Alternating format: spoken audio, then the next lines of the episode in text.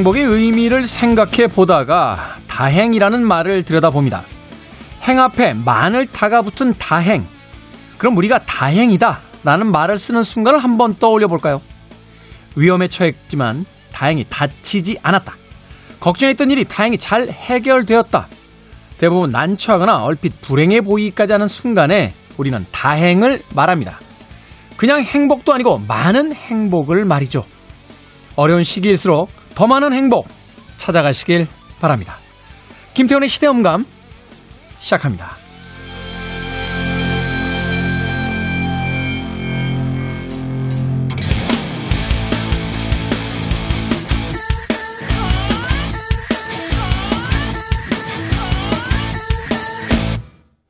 그래도 주말은 온다. 시대를 읽는 음악 감상의 시대음감 김태훈입니다.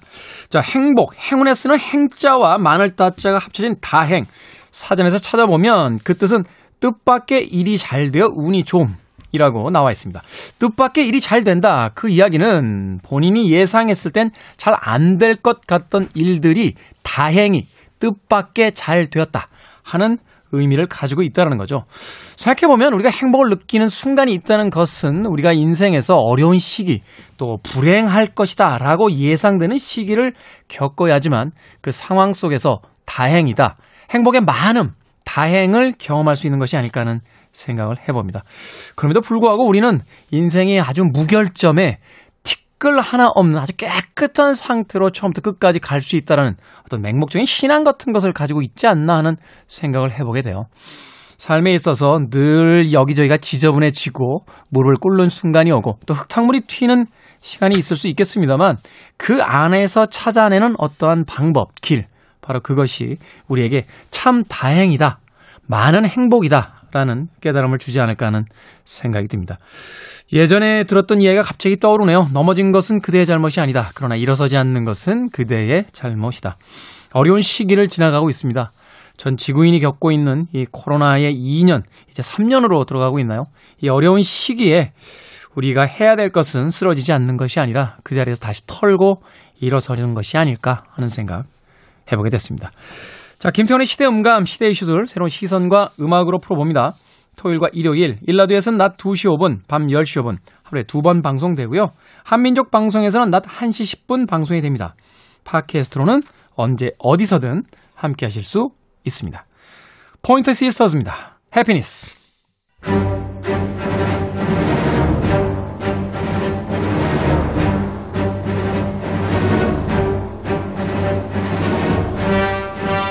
영화 스타워즈의 다스베이더, 라이언킹의 무파사 목소리를 맡았던 성우이자 배우 제임스 얼 존스는 이렇게 말했습니다. 다른 사람이 길을 안내해 줄 것이라고 기대하면 길을 잃게 될 것이다. 우리가 걸어가는 이 길에 작은 나침반이 되어줄지도 모를 영화 이야기 무비유환 최강희 영화평론가 나오셨습니다. 안녕하세요. 예, 안녕하십니까. 자, 다스베이더의 성우이자 아, 또 배우였던 제임스 얼 존스의 이야기로 시작을 했습니다. 최강희 평론가 이렇게 영화나 이렇게 방송 듣다 보면 야, 저 사람 목소리 진짜 카리스마 있다. 멋있다. 이렇게 느끼게 되는 사람들이 있습니까? 그렇죠. 그, 그 배우들한테는 발성이라는 거 되게 중요하잖아요. 음, 음. 그 발성이 딱 육중하게 딱 이렇게 탁 한마디로 꽂혀 예, 들어올 때 그러면은 음. 귀에 팍팍 꽂히게 되는 네. 예, 그런 배우들이 있죠. 음. 우리가 흔히 연기 잘한다고 얘기하는 배우들은 네. 표정 연기나 뭐 단순히 뭐 그런 게 아니라 사실은 목소리 연기가 굉장히 제일 중요하거든요. 아. 발성. 네. 이 발성이 아주 좋은 그런 배우들이 결국은 관객들에게 사랑을 받는 것 같아요. 음. 어떤 배우의 목소리 좋아하세요? 아, 어떤 배우가 목소리가 좋지? 음, 음 한효주? 어제부터 자꾸 한여주 부심을 이렇게 드러내시는데 이건 알겠고요. 어제 이야기 하셨잖아요. 그러니까 오늘은 좀 새로운 배우 목소리 정도 이야기해 줄 수 있는 거 아닙니까? 어, 뭐 외국 배우라도. 네? 외국 배우라도. 외국 배우들 가운데는 갑자기 그 탁 질문을 하시니까 음. 여기 언뜻 떠오르진 않는데 그 뭐 로버트 드니로라든가 로버트 드니로. 네. 이런 배우들도 목소리 좋고 육중하고 전달력이 대단하죠. 네네. 어, 알파치노처럼 이렇게 약간 콧소리가 담겨져 있는 것 같은데 그 알파치노는 그 약간 허스키 보이스잖아요. 그 저는 조지 클로니가 얼굴 때문에 많이 가려져서 그렇지 음. 목소리가 참 좋거든요. 아, 엄청 좋죠. 음. 네. 그 조지 클루니 뿐만 아니라 뭐 그 잘생긴 배우 누굽니까? 그 브래드 피트. 브래드 피트도 목소리 참 좋아요. 그러니까 생각해 보면 잘생긴 배우라고 하니까 바로 브래드 피트 퍽 하고 튀어나와요. 뭐 저희 세대는 뭐 저희 어머님 세대는 알랑들롱, 저희 세대는 브래드 피트. 아. 지금 세대는 누굴 이야기하려나 잘 모르겠습니다. 젊은 세대들과 이야기해 본 지가 좀 오래돼서 그렇긴 합니다만 저는 이제 배우 목소리 할 때 야 저 목소리로도 저런 역할을 할 수 있구나라고 느꼈던 게 말론 브란도예요. 음. 약간 뭐라고 해야 되지? 앵앵거린다고 해야 되나요? 음, 음. 음. 다른 역할도 아니고 대부의 돈 꼴레온의 역할을 네네네. 그 목소리를 가지고 하는데 그 목소리를 아주 기묘하게 사용해서 한단 말이에요. 네. 사실은 그냥 정통적으로 하면은 어, 대부 목소리가 너무 날르는 거 아닌가 뭐 이렇게 음. 생각할 수 있는데 그거를 이제 아주 느릿느릿 연기를 하면서 천천히 말하면서 아주 묘한 그 분위기를 만들어내서 그 대부에서 돈꼬리온에 연기할 때는 마론 브란드가 이제 입 안에다가 예, 어떤 설정을 넣었죠. 뭐 휴진가 뭐 이렇게 물고 예, 예, 예, 예, 양쪽으로. 어. 입안에다가 이제 뭘 넣어가지고 네. 일부러 발음이 좀 세게. 세게. 예. 그래서 그게 어떻게 보면 대부의 그 무서운 권위를 음. 이렇게 새는 발음 속에서 더 이제 강조가 된다고 판단을 한 것 같아요. 그러니까 감정이 그렇게 크게 느껴지지 않는 아주 음. 그 약간 하이톤이면서도 건조한 목소리 같은 걸 내면서 음, 음. 그 굉장히 무시무시한 분위기를 만들어냈었는데 음. 아무튼 이 목소리란 거 참 중요하다 하는 생각 다시 한번 해보게 됩니다. 자, 우리 시대의 영화 이야기 오늘 소개해 주실 주제 어떤 주제로 또 영화 소개해 주십니까? 네, 아직 뭐 설 연휴는 끝났습니다만 지난 그 연휴 기간 동안에 어, 또 가족 단위로 또 모이신 분들도 계시고 코로나 음, 네. 때문에 이제 못 모이신 분들도 계시겠습니다만 어쨌든 명절하면은 가족들의 재회 뭐 저도 뭐 이제 명절 때 뭐 이번엔 차례는 안 지내고 이제 성묘만 갔다 왔는데요. 네. 어 여러분들 이 방송 들으시는 분들 가운데 그 좀 후유증 남으신 분들이 계실 거예요. 그래서 아, 이제 줄여서 자, 마상이라 그러죠. 마상의 자상, 자상도 쓸 수 있어요. 이렇게 윷놀이나 윷놀이나 하트 치시다가 뭐 이렇게 집어 던지면. 네. 아니 가족들이 모처럼 모이면은 좀 즐겁고 행복해야 되는데 음. 괜히 뭐 명절은 또 다가오고 또 모여야 되고 서로 이렇게 아득바득 싸우고. 근데 그게 꼭 모여야 됩니까? 국가에서 지정하는 것도 아닌데 꼭 모이라고? 그 일종의 풍습이잖아요. 아니 그 이제 봉건주의 때 풍습이잖아요. 음. 대한민국 헌법 1조 1항은 대한민국은 민주공화국이던데 공화국에서 그렇게 봉건주의 시대 그 제도나 관습을 이렇게 주장하는 거는 약간 공화국에 대한 반역 아니 아니 뭐 개인적인 개인적인 의견입니다. 네. 아이고 너무 extreme한 그 극단적인 의견이시네요. 아, 아니 공화국하고 네. 가족하고 무슨 상관이 있습니까? 아니 제가 언제 가족이라고 그랬어요? 봉건주의 제도라고 그랬죠. 아니 그 말을 그렇게 왜곡하시면 안 돼요. 가족이 봉건주의 제도는 아니고요. 아, 어. 네. 근데 어찌됐든 뭐 가족 단위로 안 모이면 또 뭔가 허전한 게 또 사실입니다. 하긴 또 그래요. 네. 말은 이렇게 합니다만 또 네. 명절 때 혼자 있으라 그러면 그렇죠. 그것도 아닌 것 같고. 아, 그러면 또 처참하죠. 어, 명절인데 나 혼자 있네. 뭐 음. 근데 또 가족끼리 모이면 그것도 스트레스. 뭐 음. 이러지도 못하고 저러지도 못하는 그런 상황이긴 합니다만 어찌됐든 뭐 우리의 어떤 일반적인 풍습이기 때문에 네, 가족들끼리 안부를 나누고 어, 다독여주고 뭐 이러기 위해서는 많이 만나지만 어 그래서 사실은 이제 그 여러분들 가운데 설 연휴 기간 동안 마상을 입으신 음. 가족 때문에 네. 마상을 입으신 분들을 위해서 몇 편의 콩가루 가족 영화를 좀 소개를 해드릴까 하는데 잠깐만요 명절 지난 얼마나 됐다고 아니 남들은 다 네. 이렇게 밝고 맑고 지향해야 될 어떤 가족에 대한 이야기를 가져오는데 음. 명절 지난 지 며칠 됐다고 그래 콩가루 가족이 아 그러니까 제가 이러한 그 키워드로 영화를 선정한 이유가 있어요. 네. 그 이유는 간단합니다. 여러분들의 가족만 콩가루가 아니란 얘기예요. 잠깐만요. 잠깐만요. 잠깐만요. 아, 이거 좀 고쳐 말할게요. 아, 고쳐서 말하면 어떻게 말할 수 있습니까? 여러분만 가족 아, 이거 뭐라고 말해야 되나? 여러분만 가족에게 상처받고 네. 상처를 주는 것이 아니다. 그렇죠, 그렇죠. 아, 우리... 이 세상 모든 가족들이 다 그렇다. 음, 예. 네. 그러니까 아름답네요. 너무 특별히 슬퍼하지 마시라. 네, 아름답네요. 아니 생각해 보세요, 여러분. 영화 속에서 너무 화목해 미칠 지경인 가족 보셨어요? 그런 가족 그런 없습니다. 가족, 그런 가족 있죠. 어떤 가족이 그래요? 테이큰. 테이큰요? 딸을 구하러 아버지가 가잖아요. 또 고군부 총 맞으면서 딸 구하러 가요. 얼마나 화목해요. 딸을 구, 다이하드. 자기 아내를 구하기 위해서 얼마나 아, 1등에서 난리를 부려요. 얼마나 화목해요. 그런 상황이라면은 그거 뭐 그러니까 화목하기 위해서는 누군가를 왜 목숨을 걸어야 되는 군요. 나 홀로 집에 가족 구성원들을 위해서 가족이 없을 때 집을 지키기 위해서 얼마 얼마나 고군분투해요.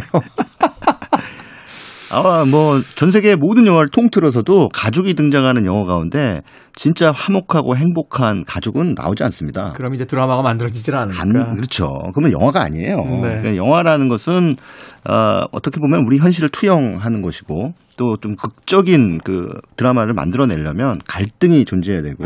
근데 많은 관객들에게 가장 익숙한 갈등의 진원지는 가족이죠. 가족. 어, 가족 내부에서 이제 갈등이 빚어지고 그래서 이제 가족을 이제 소재로 한 사, 영화들이 자연스럽게 이제 관심을 끌게 되는 것이겠죠. 그래서 오늘은 뭐 시대별로 또는 동양과 서양을 오가면서 어, 콩가루 가족이 등장하는 영화들을 한번 소개를 해드리고 네. 앞서 말씀드린 대로 아, 대부분의 영화 속 가족들은 콩가루다. 그러니까 좀 위안을 얻으시란 얘기입니다. 아, 왜 우리 가족만 이렇지라는 생각 하지 마시고. 다 그래 그냥 다 사는 게 다 거기서 거기야 이렇게 생각하시라는 거죠. 일단 정리를 좀 해야겠죠. 어, 네. 바로 가는 거는 좀 아닌 것 같아요. 일단은 네, 음악을 한 곡 듣겠습니다. 어, Family Affair 어, 메리 제이 블라이즈의 음악을 한 곡 듣고 가족에 대한 마음의 준비를 하신 뒤에 가족에 관한 영화들 만나보도록 하겠습니다. 메리 제이 블라이즈의 Family Affair 듣고 왔습니다. 자, 오늘 무비유환 우리 시대의 영화 이야기 최강희 영화 평론가와 함께 지금부터 영화 만나봅니다. 영화 속의 콩가루 가족이라는 음. 아주 휘발성 강한 네. 네. 휘발성 휘발성이라는 게 두 가지 의미가 있죠. 이제 사라진다는 뜻도 있습니다. 이제 음. 폭발성이 강하다는 뜻도 있으니까. 음. 네. 이제 영화를 고르면서 딱 한 마디가 떠올랐어요. 음, 남보다 못하다. 남보다 가족이 남보다 못하다. 가장 가까이 있어서 그래요. 사실 네. 이제 거리가 있으면 상처도 안 받는데 음. 바짝 붙으면 상처가 생기거든요. 어. 그렇죠. 그 뭐 괜히 이렇게 상처 주는 말들을 막 의도적으로 막 하고 음, 음, 음. 어, 안 해도 될 말을 하고 잔소리하고 뭐 그렇죠. 이런 어, 경우들이 많은데 조금 따뜻하게 좀 대해 줄 수도 있는데 그게 잘 안 돼요. 음. 가족끼리는. 어쨌든 그런 거를 잘 보여주는 작품이 있어서 아주 굉장히 오래 전에 일본 영화입니다. 그 일본 영화의 거장이죠 오즈 야스지로 감독의 1953년작 동경 이야기라는 작품이 있는데 전 세계에서 가족 이야기는 제일 잘 만들지 않으시나요? 오즈 야스지로. 네. 예, 오즈 야스지로는 그이 사람이 그러니까 사실 그때 당대 1950년대까지만 해도 어뭐 세계 영화의 중심은 서구였으니까요. 음. 어뭐 미국이나 유럽 이런 데서 만들어지는 유럽도 사실 전쟁 때문에 뭐 영화 산업이 거의 초토화돼 상황이었고 미국 영화가 세계 영화의 기준이었어요. 그렇죠. 근데 이제 미국 당시에 만들어지는 미국 영화 뭐 서부 영화 혹은 누아르 영화 뭐 이런 정도의 영화들을 보면 이 미국 사람들은 영화를 어 어떤 스펙터클한 상황이 벌어지는 거대한 사건이 벌어지는 것이 영화적 소재다라고 믿었던 것 같아요. 일단은 네. 그이 보안관에게 해코지 당한 음. 그 불량배들이 마을에 들어와야 되고 네, 네. 네. 은행이 몇 개 털려야 되고 네, 맞습니다. 뭐 이런 일들이 다 벌어져야 이제 영화가 성립이 되잖아요. 어쨌든 총이 등장하고 뭐 어, 뭐, 누군가 어떤 살인이 벌어지고, 음. 뭐, 이런, 뭐, 아니면 전쟁이 벌어지고, 뭐, 이런 것들이 이제 할리우드 영화의 어떤 관례였는데, 그 사람들 깜짝 놀란 거예요. 이, 동경 이야기를 보고. 아, 오지아스로의 동경 이야기. 예, 오지아스로의 동경 이야기. 저런 소소한 일상의 이야기가 영화가 될 수 있구나. 라는 영, 거를 보여준 거죠. 영화 사실은 체력이 필요한 영화잖아요. 네. 컨디션 안 좋을 때 보면 잡니다. 근데 이제 컨디션이 좋을 때 보면 이제 장면 하나하나 이제 대사나 이런 그 의미들이 이제 조금 이렇게 보이기 시작하면 영화 음. 굉장히 재밌는데. 그렇죠. 그래서 그때 이제 오즈 야스지로 감독이 동경 이야기를 찍으면서 어, 사실 이 일본 사람들은 그 다다미 위에서 많이 앉아가지고 대화를 나누는데 그렇죠. 그 의도적으로 카메라의 그 높이를 그 이 다다미에 앉아 있다라고 하는 그 앉은 키 높이로 이렇게 찍어서 설령 인물이 서서 얘기를 한다 할지라도 그 카메라는 그 상태로 고정해서 찍어서 이제 영화사에서는 그걸 다다미 쇼트. 다다미 쇼트. 영화 이론적으로 예, 다다미 음. 쇼트라고 이제 부르는데요. 아주 아주 특이한 쇼트잖아요. 말하자면 네. 이제 상대가 서서 이야기해도 듣는 사람은 이제 서구처럼 이제 식탁에 앉아 있거나 이런 네, 게 아니니까 네, 네, 그 다다미에 앉아 있는 시선의 높이에서 그 사람을 이제 보게 되는. 네, 네, 음. 네. 이제 그런 차원에서도 이제 할리우드의 일반적인 영화 촬영 문법과는 맞지 않았던 건데 또 오히려 신선하게 보였던 거죠. 그래서 동경야이가 그런 점에서 이제 세계 영화사적으로 상당히 높은 평가를 받게 되는데 네. 아무튼 그 영화의 그 스토리는 앞서 말씀드렸다시피 어느 가족에게나 일어날 수 있는 평범한 이야기예요. 음. 에, 그런데 그렇기 때문에 이제 우리에게도 보편적인 울림을 안겨주죠. 음. 근데 이 영화의 설정은 이렇습니다. 이제 노 부부가 있어요. 음, 저쪽 그 간사이 지방에서 살고 계시는 분들인 것 같은데. 간사이. 예, 오사카 지역이었가. 네. 그쪽에서 이제 살고 있는 에, 두 노 부부가 이제 도쿄에 자식들을 다 보냈어요. 어, 자식들은 뭐 몇 명 남겨놓고 어 첫째, 둘째, 뭐 셋째 다 도쿄에서 살고 있는. 음. 어 그런데 이제 이 집안에는 이제 이게 전쟁 직후기 때문에 또 전쟁의 상처가 있죠. 그 이 집의 그 셋째 아들은 어 사망했습니다. 전쟁 중 음. 전사한 거죠. 네. 그래서 이제 그러한 또 그 상처, 아픔이 있는 그런 와중에 첫째 아들 그리고 둘째 딸을 만나기 위해서 오랜만에 오랜만에 이제 상경을 그러니까 도쿄로 상경을 하는 거죠. 음. 도쿄로 상경을 하는 하는데 이제 자식들이 이제 자기 엄마 아빠가 오셨으니까 어좀 좋은 데도 구경시켜 드리고 뭐 좀 극진히 좀 모시는 게 당연하다고 생각하는데 또 막상 가면 또 그게 잘 안 되죠. 왜냐하면 이 사람들은 또 자기 사는 게 바쁘거든. 잘해줘야지 하다가 그때 엄마 나한테 왜 그랬어? 하면서 이제 싸우기 시작하죠. 네. 음. 그러니까는 어 마음은 그냥 잘해줘야지 잘해드려야지라고 하지만 이 핑계 저 핑계 대면서 서로 미루는 거예요. 음. 그 아, 장남과 딸이. 딸이? 예. 서로 미루고 그래서 결국은 돈으로 해결하죠 돈으로 그래서 음. 돈 들이면서 어디 저 온천이나 다녀오세요 음. 아니 자식들 보러 왔는데 온천 가려고 온 것도 아니고 그렇죠 온천은 시골에도 많은데 네. 음. 네 이런 상황이 벌어지는데 어 이 집에 그 전사한 아들 그러니까 이 며느리가 있어요 음. 노리코라고 하는 이제 여성인데 전쟁 중에 자기 남편을 잃었기 때문에 사실상은 이분 두 분이 시아버지 시어머니라고 볼 수가 없어요. 부양할 의무가 없죠. 네. 어, 이미 남편, 그러니까 이 집안과 관계를 맺었던 인물이 네, 네. 사망했기 때문에. 근데 이 사람들이 결국 아들하고 아, 이 딸의 어떤 약간의 그 홀, 홀대라고 해야 되나요? 그러니까 그렇죠? 무심함 속에서 어.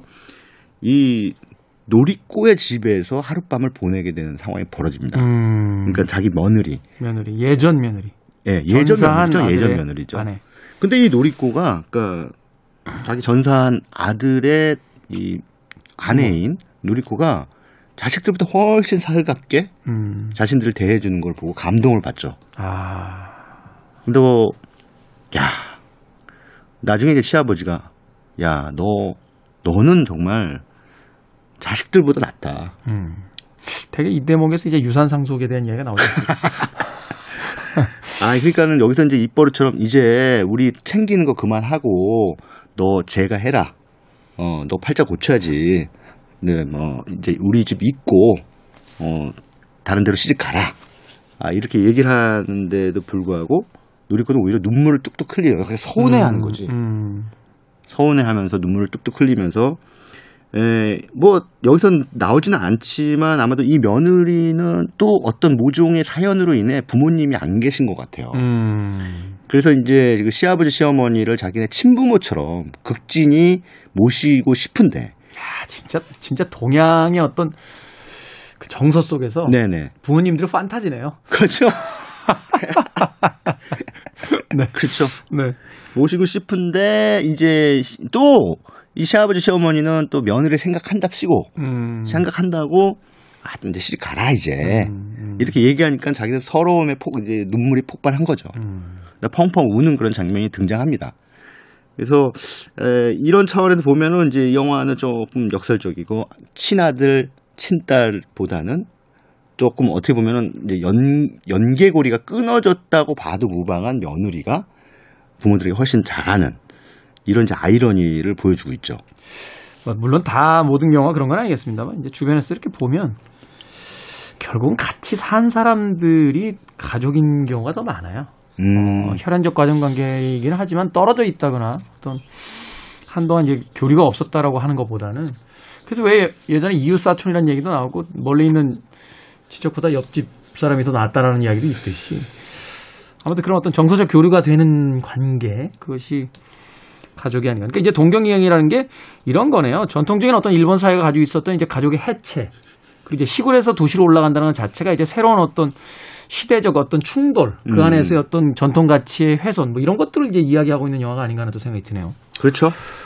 음, 어. 근데 뭐, 그 어떻게 보면 이제 이게 동양 영화기 때문에 네. 큰 의미에서의 그 동양적 효사상에 음. 근거한 그 이야기들을 펼쳐 보이고 있습니다만 하지만 그 서구인들에게도 충분히 그 어필할 만한 어떤 보편적 감수성을 이제 보여주는 것이 이게 인간의 감정을 다루고 있는 거 관계와 감정, 음. 또 이런 것들에 대해서 어 그냥 일반적으로 우리가 생각하는 그러니까 친아들 친딸이 며느리보다 훨씬 잘할 것이다라고 하는 그런 어, 도덕률이 아니라 그 반대의 상황을 보여줌으로써 좀 생각할 거리를 안겨주는 거죠. 음, 그렇군요. 과연 무엇이 가족인가에 대한 어떤 질문을 음. 던지고 있다라고 볼 수 있겠네요. 대부분의 영화들은 가족 영화들은 그 가족이라고 하는 것을 어, 소재로 삼지만 결국은 관객들에게 묻는 질문은 가족애란 무엇인가? 음. 예, 우리가 흔히 가족애라고 하는 그런 것도 있는데 에, 예, 그것이 과연 무엇인가? 그리고 여러분들은 가족애를 누구와 나누고 있습니까?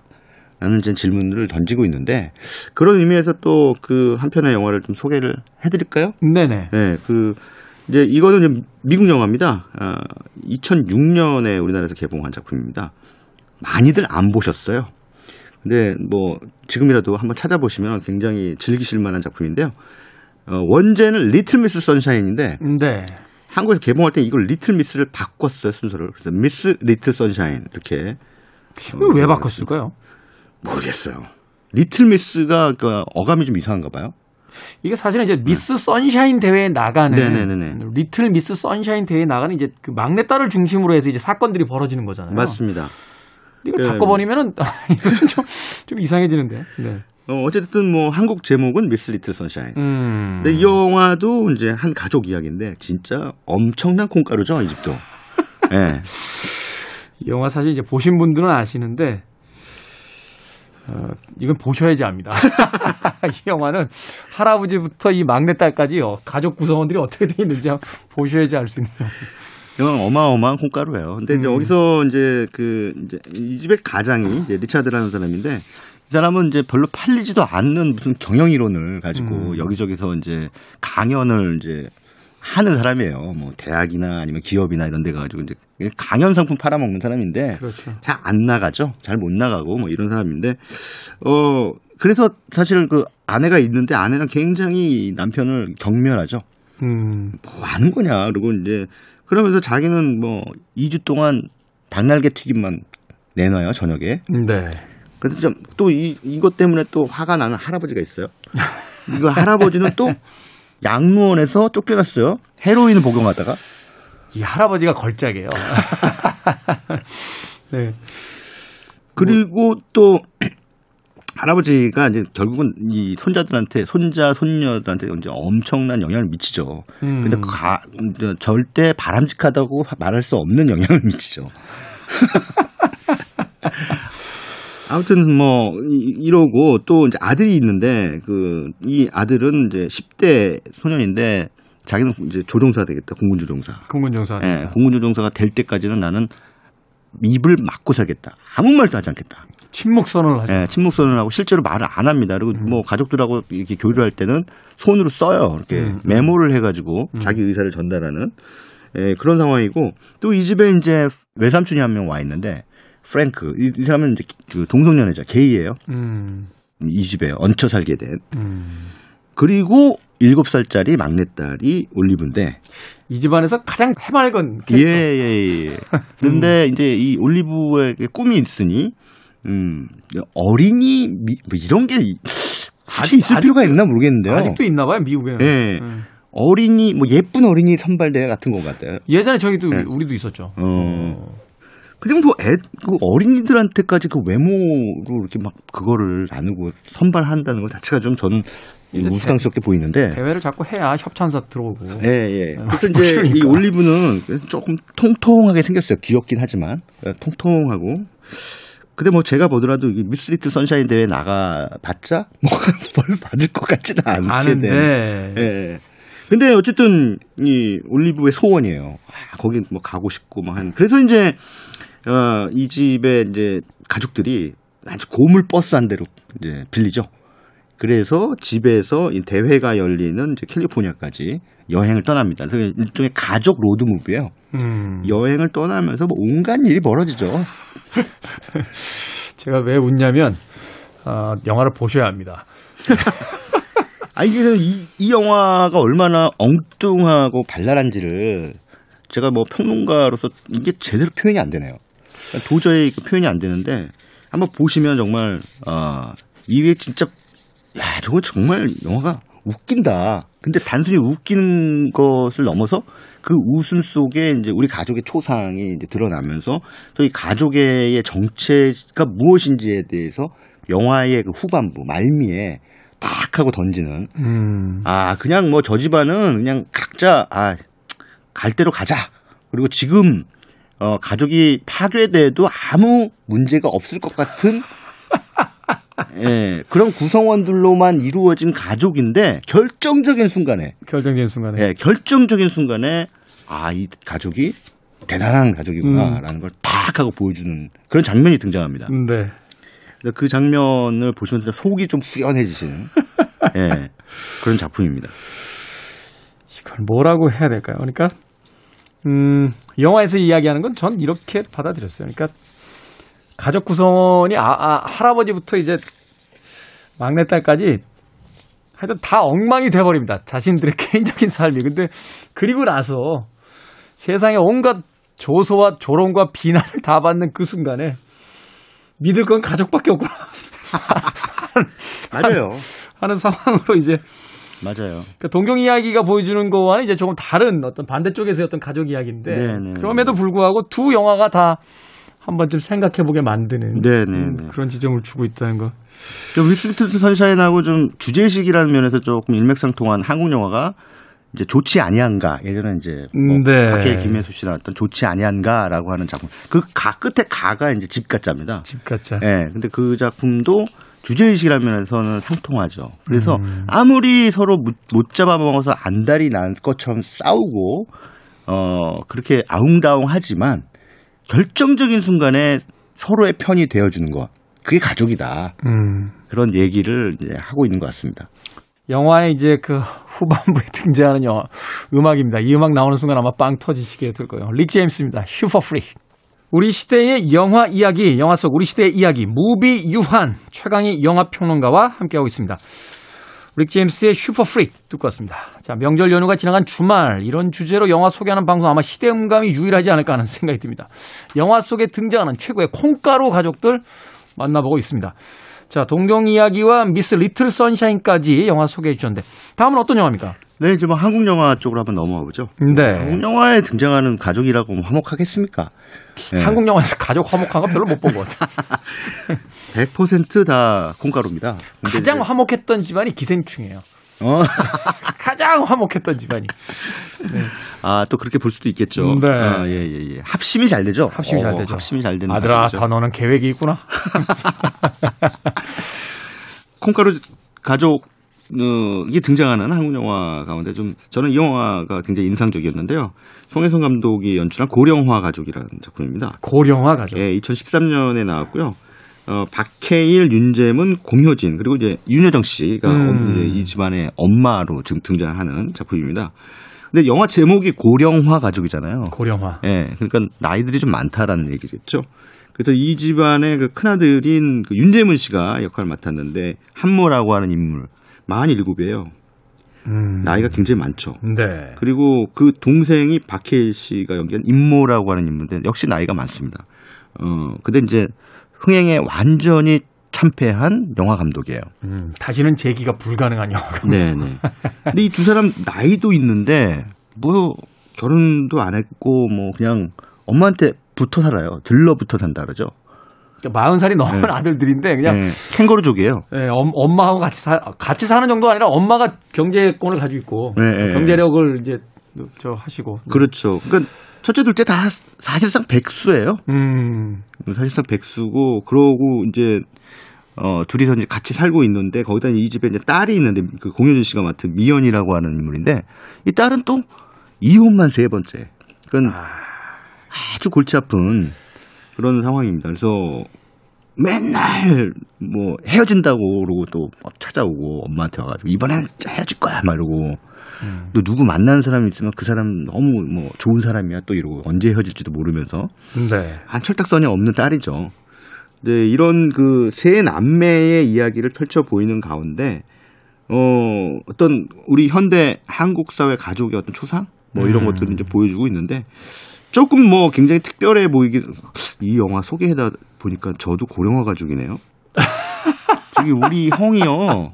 작은 형하고 저 같이 살고 있거든요. 네. 작은 형이 56세고요. 네. 우리 나이로 56세고 제가 54세인데 네. 한 집에서 살아요 지금. 근데 뭐 둘 다 처자식이 없으니까 네. 그한 집에서 살고 있는데 투닥투닥 거리기도 하고 철없이 막 싸우기도 해요. 그뭐 여기 고려 가족이라는 영화에 나오는 임모함 뭐 윤재문 씨와 음. 박해일 씨도 음. 마치 그 10대 때 그 투닥거리는 형제들처럼 막 몸싸움도 하고 온갖 네. 두 사람 장난치는 거 보면 유치해서 봐줄 수가 없죠. 네네네. 어. 그런 볼썽사나운 모습들을 음. 연출하는데 음. 아, 저 엄마 참 답답하겠구나. 네. 답답하겠어라는 생각이 드는데 영화 미덕은 또 이 윤여정 씨가 연기한 어머니가 뭐 그런 것들을 그냥 개의치 않고 보는. 그냥 나, 내버려뒀다가 야 밥 먹자. 예. 네. 여기서 밥만 먹죠. 윤여정 씨의 역할이 되게 의미심장한데 이 영화 속에서 윤여정 씨는 밥 먹는 걸 굉장히 중요하게 생각해요. 저도 예전에 봤던 네. 기억으로 보면 네. 밥상 장면이 정말 많이 나왔어요. 네. 부감으로 왜그 그 밥상 찍는 장면이 네. 거의 뭐 무슨 전환 쇼트처럼 계속해서 나와서. 네. 음. 그러니까 아무리 콩가루 집안이고 서로 으르렁대도 밥은 같이 먹어요. 음. 어디 놀러 가서도 밥, 밥 먹고. 유난히 그뭐 가족끼리 불러 모여서 밥 먹는 장면이 굉장히 많이 등장하는 영화입니다. 근데 그걸 통해서 이 송혜성 감독은 뭘 얘기하려고 했던 걸까? 음. 그 이런 생각들을 영화 보면서 했는데 결국은 식구죠, 식구. 식구. 밥을 같이 먹기 때문에 우리가 식구라는 표현을 쓰지 않습니까? 네. 그래서 뭐 이 영화도 마찬가지입니다. 아무리 서로 앙숙이고 우렁대는 그런 관계가 가족이라고도 해도 한 밥상에 둘러 모여서 밥을 먹으면서 그 응어리들을 다 푼다는 얘기죠. 음. 네. 그러면서 이제 또 맛있는 음식을 나눠 먹으면서 음. 그러니까는 원수가 되지 않는 관계. 맨날 싸워도 원수는 안 되는 관계. 밥을 같이 먹을 수 있다면. 네, 밥을 같이 먹으면서. 근데 가족 구성원들끼리 가끔 원수가 생기긴 해요. 뭐 재산 분할 싸움을 한다든가 뭐 이런 거 유산 상속과 관련해 가지고 뭐 이런 문제들 때문에 음. 원수가 되는 경우도 있죠. 그러면 그거는 이미 가족이 아닌 거예요. 음. 그냥 뭐 한 부모 밑에서 뭐 태어났다 할지라도 형제간에 만약에 돈 문제 가지고 다투게 된다면 이미 가족으로서의 의미는 상실했다라고 봐야겠죠. 사실 뭐 역사를 보면 한국사도 그렇고 뭐 중국사, 유럽사 다 마찬가지입니다만 그 형제자매들끼리 서로 죽이고 죽는 네, 네. 그런 네. 어떤 비극적인 역사들도 있잖아요. 그렇게 본다면 현대 가족들의 분란이라는 건 사실 그냥 장난처럼 느껴질 수도 있겠습니다만 네. 그건 이제 남의 이야기를 봤을 때 그런 느낌인 거고 내 이야기 속에서 가장 옆에 있는 사람들에게 받는 어떤 상처 같은 것들 그런 것들이 그 무겁게 다가오게 되는데 이 작품이 무거운 주제임에도 불구하고 유쾌했던 건 그렇게 싸우다가 밥 먹자 그러면 다 모여 다 모여서 또 밥을 먹습니다. 그것만으로 이 가족은 아무 이상 아직 없어 라고 이야기하는 듯한 네 맞습니다. 그 장면이 굉장히 인상적이었던 영화로 기억을 하고 있습니다. 그러니까 어차피 가족이란 상처 주고 화해하고 상처 주고 화해하고 이거를 계속 무한 반복하는 공동체니까 음. 아, 여러분들 이 제가 오늘 그 이 영화들을 고른 이유는 명절 때 마음의 상처를 입으셨다 할지라도 예, 둘러 모여서 밥을 먹으면 또 싹 풀린다 음. 그 말씀을 해드리고 싶습니다. 1년에 두 번 설날과 추석에 그래서 우리는 가족들끼리 모여서 꼭 밥을 먹으려고 하는 게 아닌가. 우리 가족 이상 없어. 아무 이상 없어. 우린 가족이야. 이런 걸 다시 한번 그 밥을 먹는 행위를 통해서 확인하고자 하는 게 아닌가 하는 생각이 드는군요. 이 영화에서 가장 재밌는 장면 중에 하나는 놀러 가서 같이 밥 먹다가요. 아, 옆 테이블하고 시비가 붙었는데 정말 가족이 똘똘 뭉쳐서 싸웁니다. 그 장면이 이 영화의 하이라이트인데 영화 속에서 한번 확인해 보시길 바라겠습니다. 자, 영화 속 우리 시대의 이야기 무비 유한 최강희 영화평론가와 함께했습니다. 고맙습니다. 네, 감사합니다. 저도 음악 소개해 드리면서 작별 인사 드리겠습니다. 밥 딜런의 곡 중에서 Forever Young 준비했습니다. 나이 들지 말고 영원히 젊게 삽시다. 고령화 가족이 아닌 젊은 가족으로서. 지금까지 시대음감의 김태훈이었습니다. 고맙습니다.